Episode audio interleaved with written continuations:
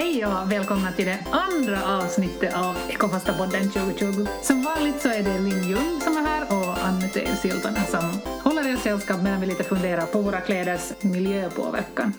Och I det här andra avsnittet så ska vi träffa författaren och den självhushållande ekonomidoktorn Maria Österåker. Hej! Hej!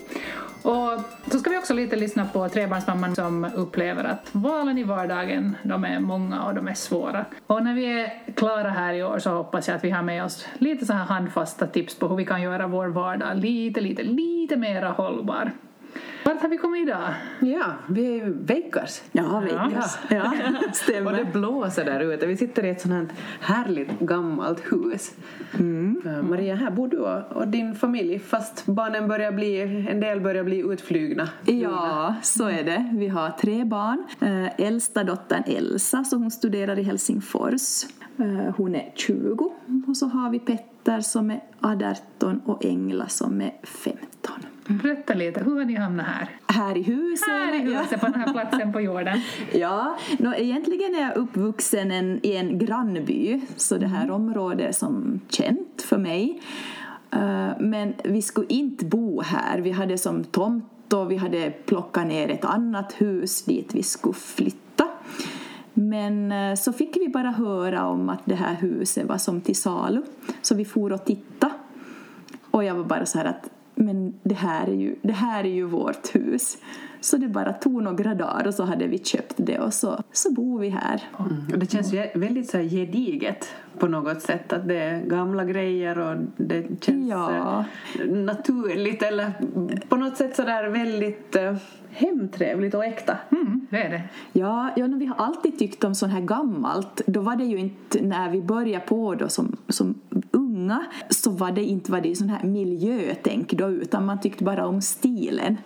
Mm. Men nu är det när man tänker ur det ur ett miljöperspektiv så är det ju ganska häftigt att man, man lever bland sina hundraåriga skåp och stolar och, och så vidare. Att, På vilket sätt tror du att, att ditt liv skiljer sig från många andra ekonomidoktorers? Oj!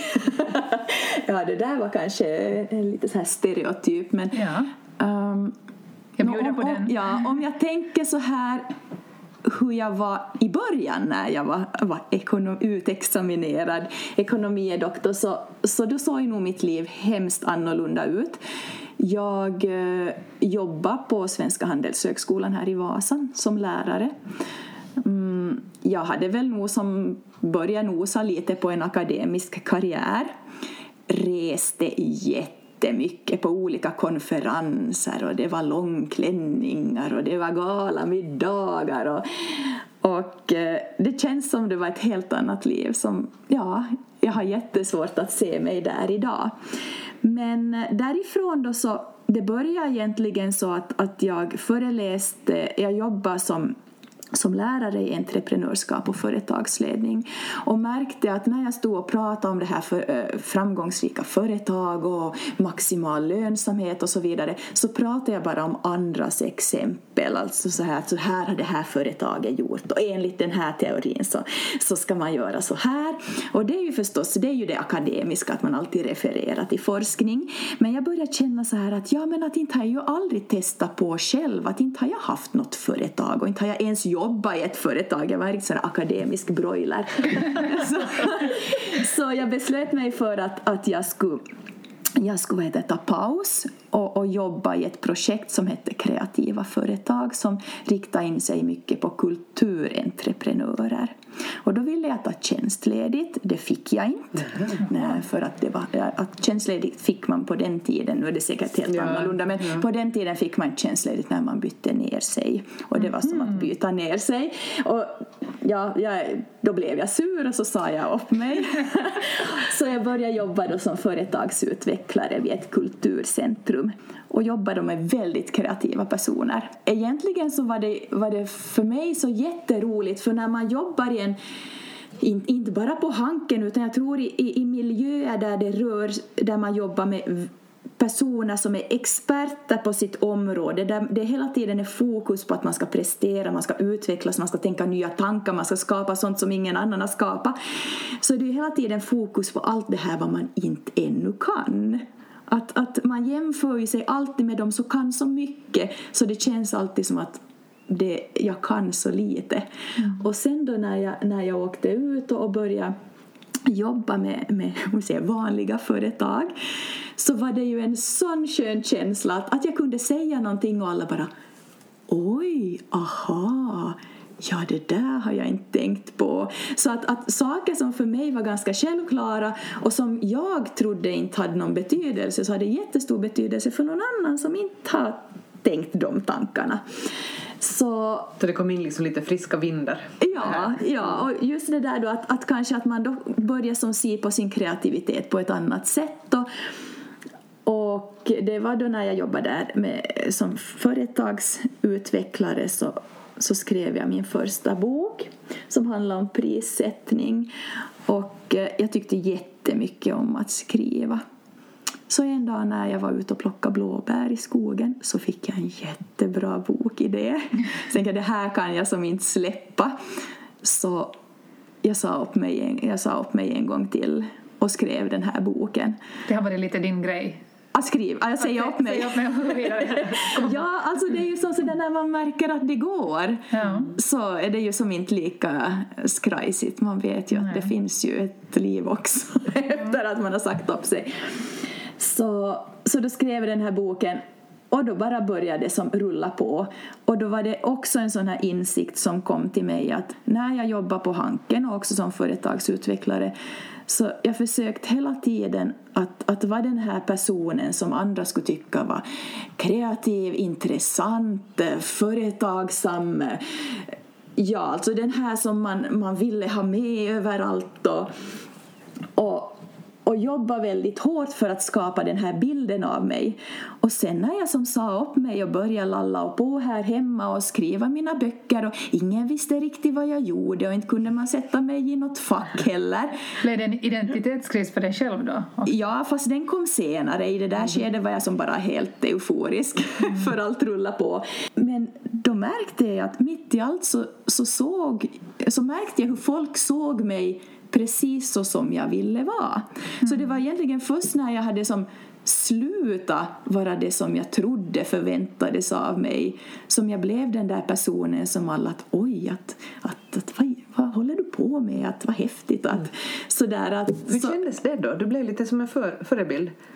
Ja, ja alltså, ja, man tänker ju inte på sig själv som det men det var ju jätteroligt just det där att märka att man kunde som inspirera Samtidigt är man ju som väldigt tacksam över att man dels har fått den här möjligheten men om man tar lite kredit själv att man också kanske vågar nappa tag i möjligheten. För jag tror ju, jag tror ju nog att många av oss får de här möjligheterna med jämna mellanrum men sen att faktiskt som våga som använda dem så det är ju inte alltid alltid det som man kanske först mm. vågar göra. Mm. Hur skulle du beskriva din vardag idag? Hur ser en vanlig dag ut i ditt liv idag? No, alltså det där med självhushållande så, så det har, no, då, när det begav sig jag har ju skrivit två böcker om självhushållning och, och vi, då var det så roligt, alltså vi prövade på allt. Vi hade mm. massor med djur och vi odlade en massa grejer och vi byggde och vi grävde brunnar och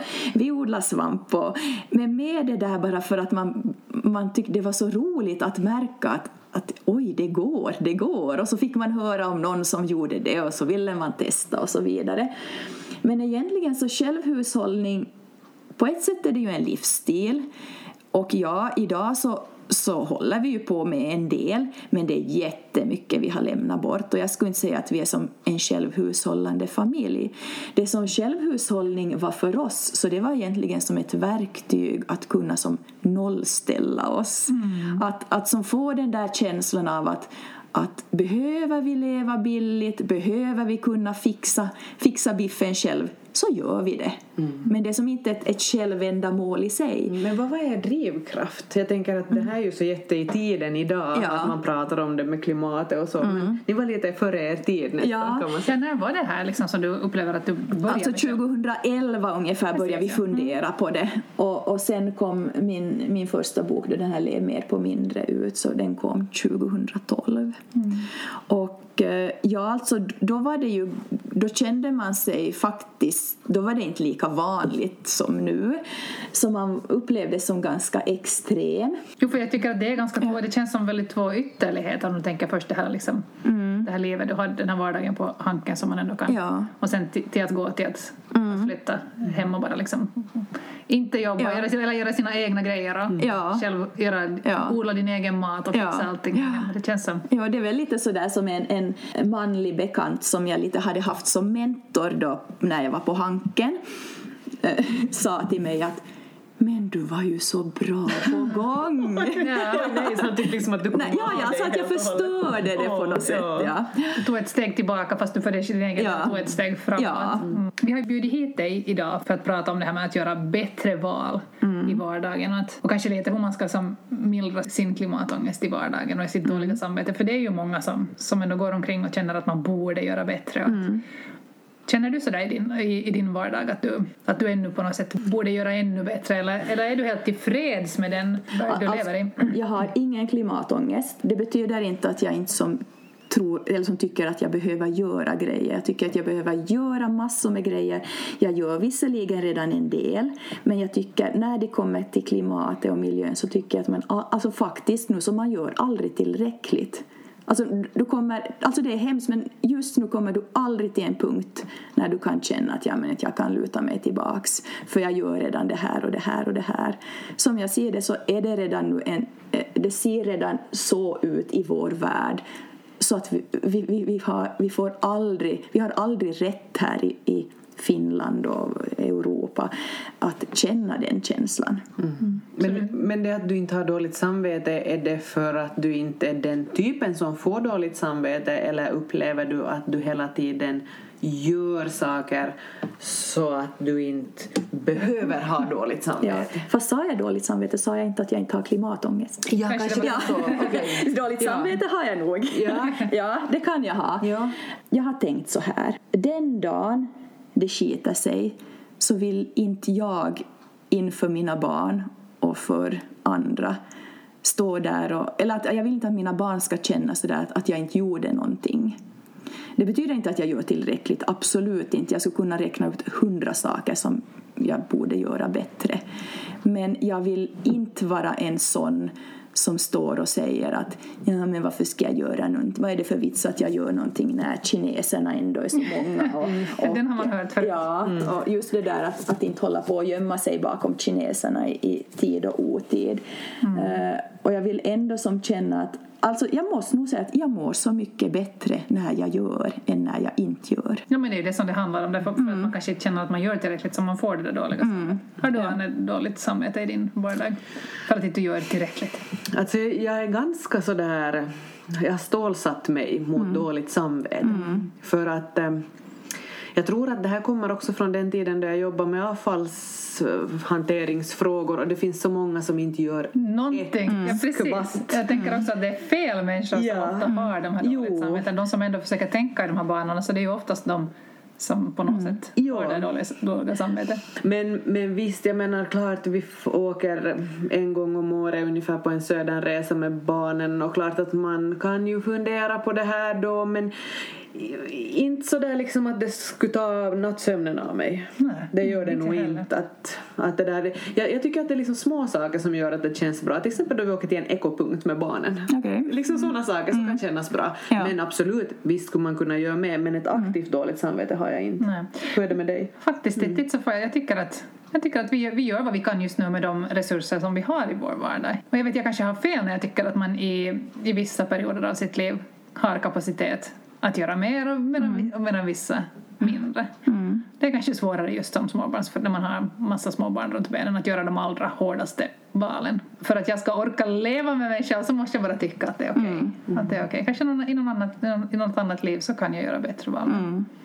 Just nu gör man vad- vad jag, vad jag mäktar med. Ja. Däremot så kan jag tycka att det är grymt att, liksom att vissa saker som, jag vet inte, det kanske är långtgående att säga att det handlar om klimatet men det är väl liksom en global grej. Det är också till exempel så här virussjukdomar och sånt, coronavirus, att det liksom är obehagligt och att det är liksom angstigt men inte så att det skulle påverka Nej, det, kom, det kommer inte in på djupet tycker nej. Nej. nej. Men vi ska lyssna lite på, på trebarnsmamman Nina Österholm. Jag träffade henne här tidigare och jag frågade henne att vad är klimatångest för henne? Det betyder en sån där klocka som ringer i huvudet allt oftare och att jag inte kan göra de saker helt obehindrat som jag kanske skulle vilja göra. Väldigt konkret handlar det ju om resor och att hur, hur man rör sig och vad man väljer. Ta bilen eller eh, kollektivtrafik och, och förstås semesterresor allra mest kanske men också helt i vardagen sån här liksom snabba lösningen eller den där lite mer att tänka efter lösningen och sen när man inte orkar ta den där jobbigare lösningen så, så blir det dåligt samvete. Ett sånt här konkret case som jag alltså, alltid stör mig på är att man shoppar, att, man, att vi shoppar kläder på City Market eller på, i matbutiken. Att jag skulle vilja, liksom, mitt ideal skulle vara det där att vi, man kollar loppisar och man lånar och cirkulerar och så här men så är det ändå så att när du ska iväg på det där scoutlägret på morgonen så märker du att nu var liksom hela det här utesättet för smått och du har exakt 15 minuter på dig att fixa det här på vägen och då är det liksom snabbt via och du tar det som finns i hyllan och sen far typen på scoutläger och överlever det. Att den där liksom, när går folk på de här loppisarna? Det står att de finns också på nätet och så här, men jag har inte den där tiden att liksom söka fram för tre typer de här hela kurabyxorna som ännu skulle... Jag får inte in vad är det för fel på City Market då? Nej, men jag skulle vilja ha det där att det är genomtänkt och att jag vet vad de där materialen är och att, att det liksom köper kvalitet så att de kan ärvas till nästa och sådär. Att jag skulle veta vad jag, jag, jag vet ju inte ens vad jag shoppar nu. Vet du. Det är ju bara sådär svart eller gul. Det är på den nivån det här valet går nu.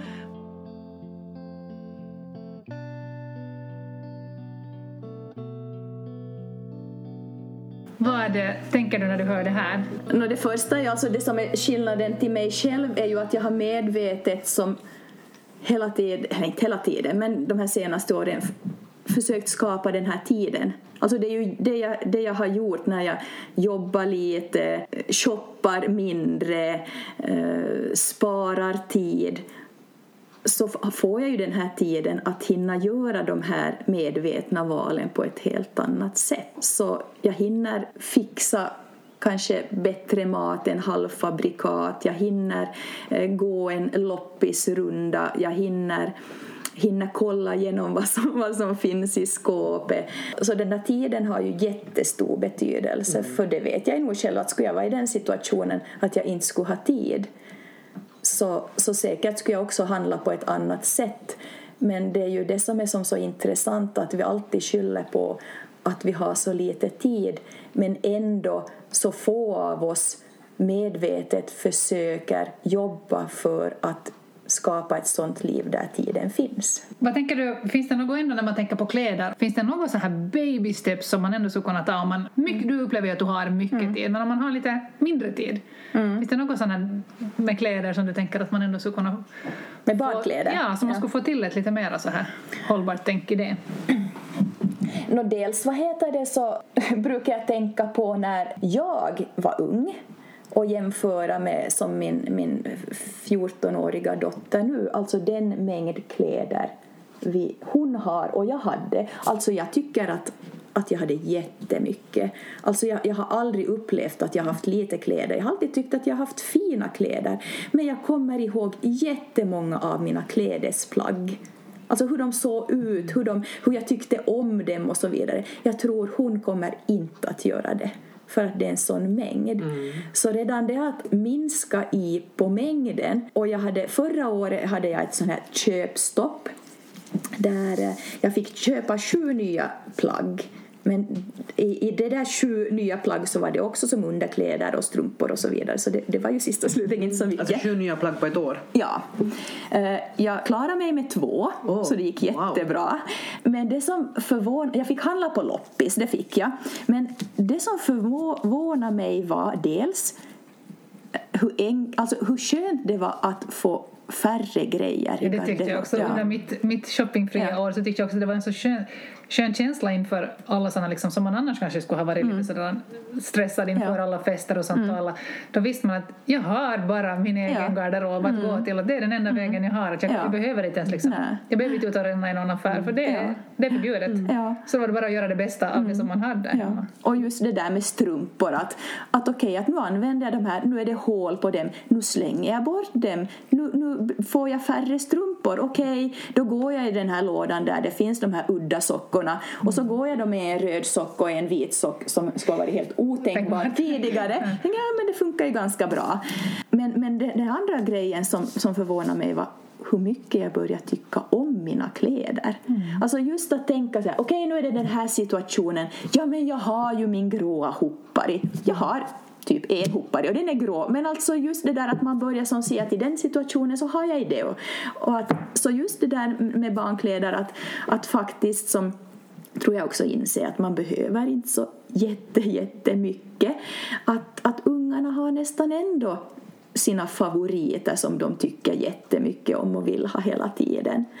Att, att har man inte tid att springa på loppis så tror jag att det finns jättemånga som har jättemycket kläder i sina garderober som gärna ger om man till exempel på Facebook säger att oj nu ska jag vilja försöka eh, leva mer hållbart och behöver det här, de kläder i den här storleken. Är det någon som har? Det skulle vara bra om man skulle ha en langare sådär så Ja. att man har någon som har några storlekar över en hela tiden som Ja. blir lediga och så, Ja. så kontaktar man bara den och säger man nu är det dags för regnbyxor 134. Ja. Ser det ut? Ja. Men jag menar redan det att man enkelt samlar en, en Facebookgrupp med, med tio personer Med barn i olika, åldrar. Det är ja. perfekt. Eller just det där att åh, nu har vi dagis julfest den 19. Ja, ja, men vi har den 17. Ska vi köra på samma klänning? Det var ett bra om, ja. Det är jättebra. Du var lite inne här tidigare på, på halvfabrikat. Vi ska, gå, vi ska lyssna på, på Nina Österholm en gång till. Nå, mat är ju också ett så här stort tema. Att, jag vet inte, man borde kanske ha tänkt liksom Före man fick barn borde man ha tänkt den här tanken att tycker jag jättemycket om att laga mat och vill jag laga mat hela tiden resten av mitt liv. Så den, den tanken, jag är inte jätteintresserad av matlagning och jag är inte jättebra på det heller. Att liksom, jag vet inte, vi skulle säkert kunna mäta vet du, runt så här stadion i så här spenatplättar hur mycket vi har ätit färdiga spenatplättar. Det, är liksom färdig mat och sen är det ju också det att vad äter barnen? Att du vill göra något jättenyttigt. Du har lagt din själ i den här uh, korngrytan och de, de rör ju inte den, det vet vi alla. Liksom. Att, att just det där att du vill, du vill göra, servera liksom både hälsosamt och miljövänligt och sen ska de dessutom äta det så det är ju en besvär, besvärlig kombination här också. Men att mm, jag skulle kunna göra väldigt mycket mer än att servera de här spenatplättarna. Liksom. ja. Och där kommer det dåliga samvetet. Ja. Där känner jag nog igen mig jättemycket. Vi satt, satt i julas och tittade på såna här gamla videofilmer från när, när våra barn var små. Och både jag och min man så vi var så men alltså vad fick de för mat? Vad gav vi dem för mat? Det var ju bara någon sån där geggig sörja som de satt och, och åt.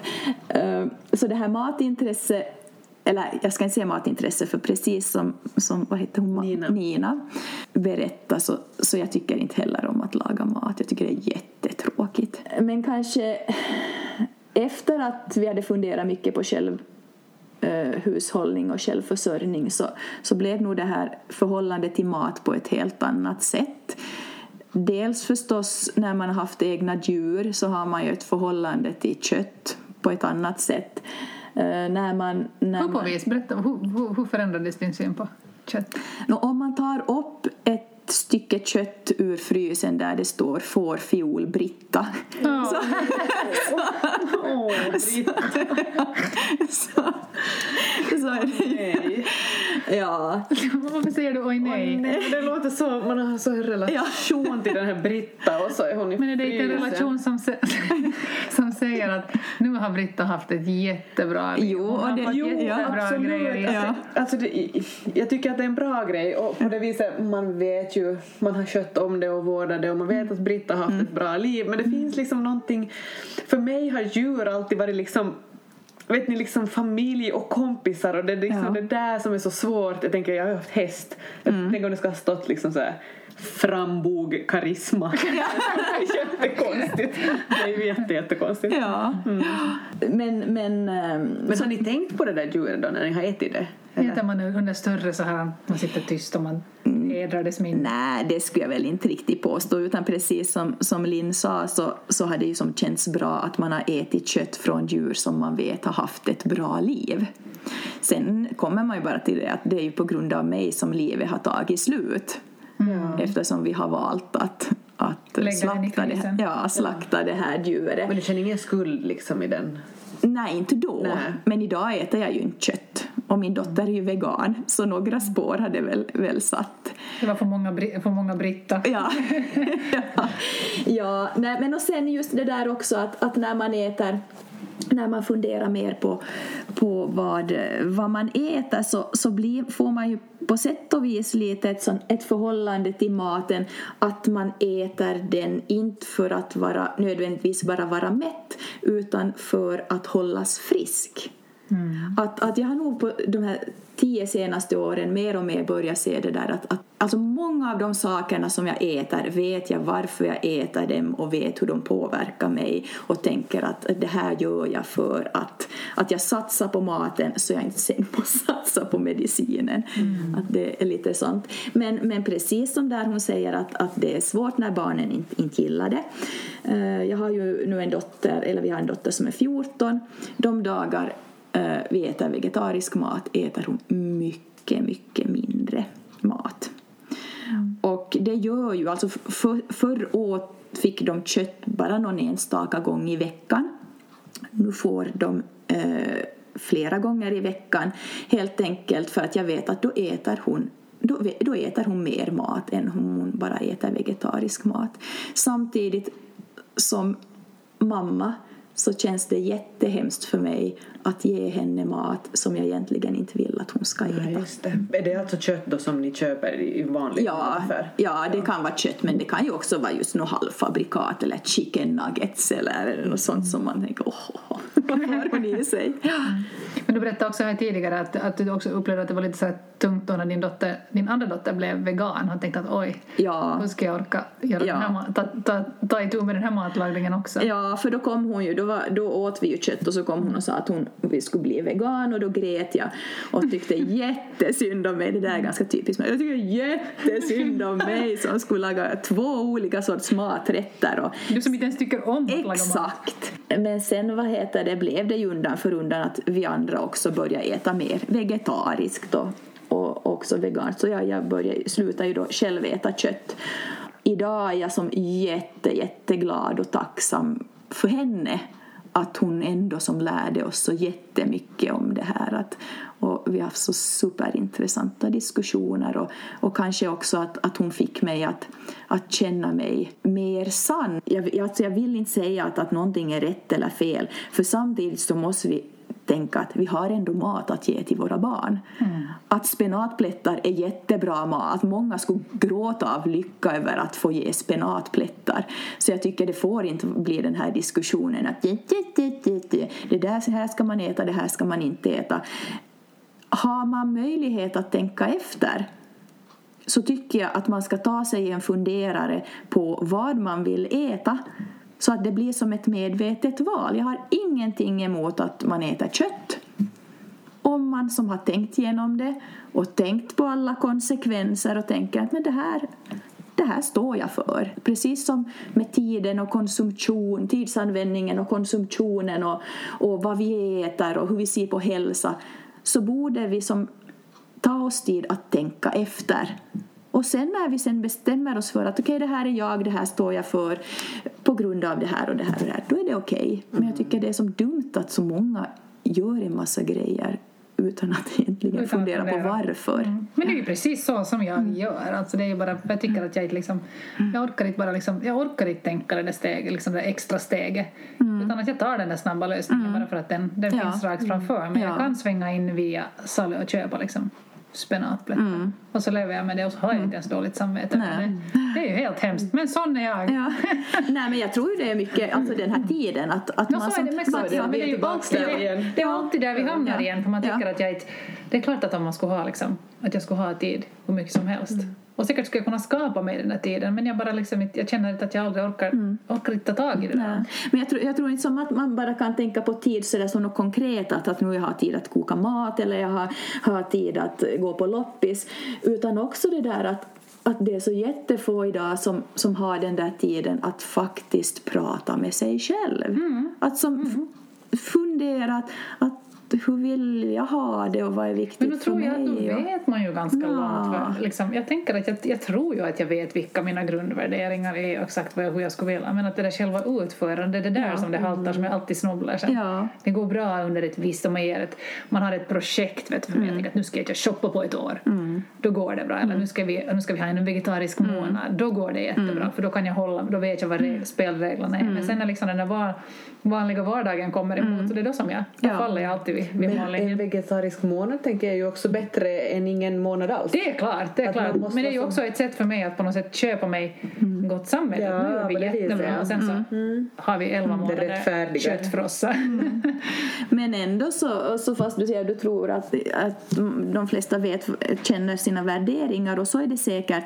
Men ändå så upplever jag det jättesorgligt att det är så många som när man frågar att att vad är det roligaste du vet? Eller vad tycker du är det roligaste av allt? Om du skulle få vad heter det, ha ett liv precis så som du vill ha det, vad skulle du göra då? Men jag vet inte. Det är så. Ja, ja, jag, jag tycker många är sådär när man säger att, att vad, är det, vad, vad tycker du allra mest om? Så börjar man fundera. Mm, jag tycker inte om att koka mat och jag tycker Nej. inte om att gå till jobbet och jag tycker inte om... Ja, kanske jag tycker om att läsa böcker eller något sånt här mm, ganska mm, konkreta grejer men riktigt det där som på djupet att vad tycker jag som igen, vad skulle jag må jättebra av? Så det, det, det, det svaret fattas från många menar du? Ja, jag tycker det är sorgligt att man, att man egentligen som hamnar att tänka efter, Efter, ganska ja. mycket. Att Ja. Det är ju egentligen det man borde som fundera på. Att Göra- vad vill jag helst av allt göra i mitt liv och varför Ja, gör jag inte det? Ja. Tusen tack Maria för att du var tack med själv. i Ekofasta-podden i år. Tack, tack.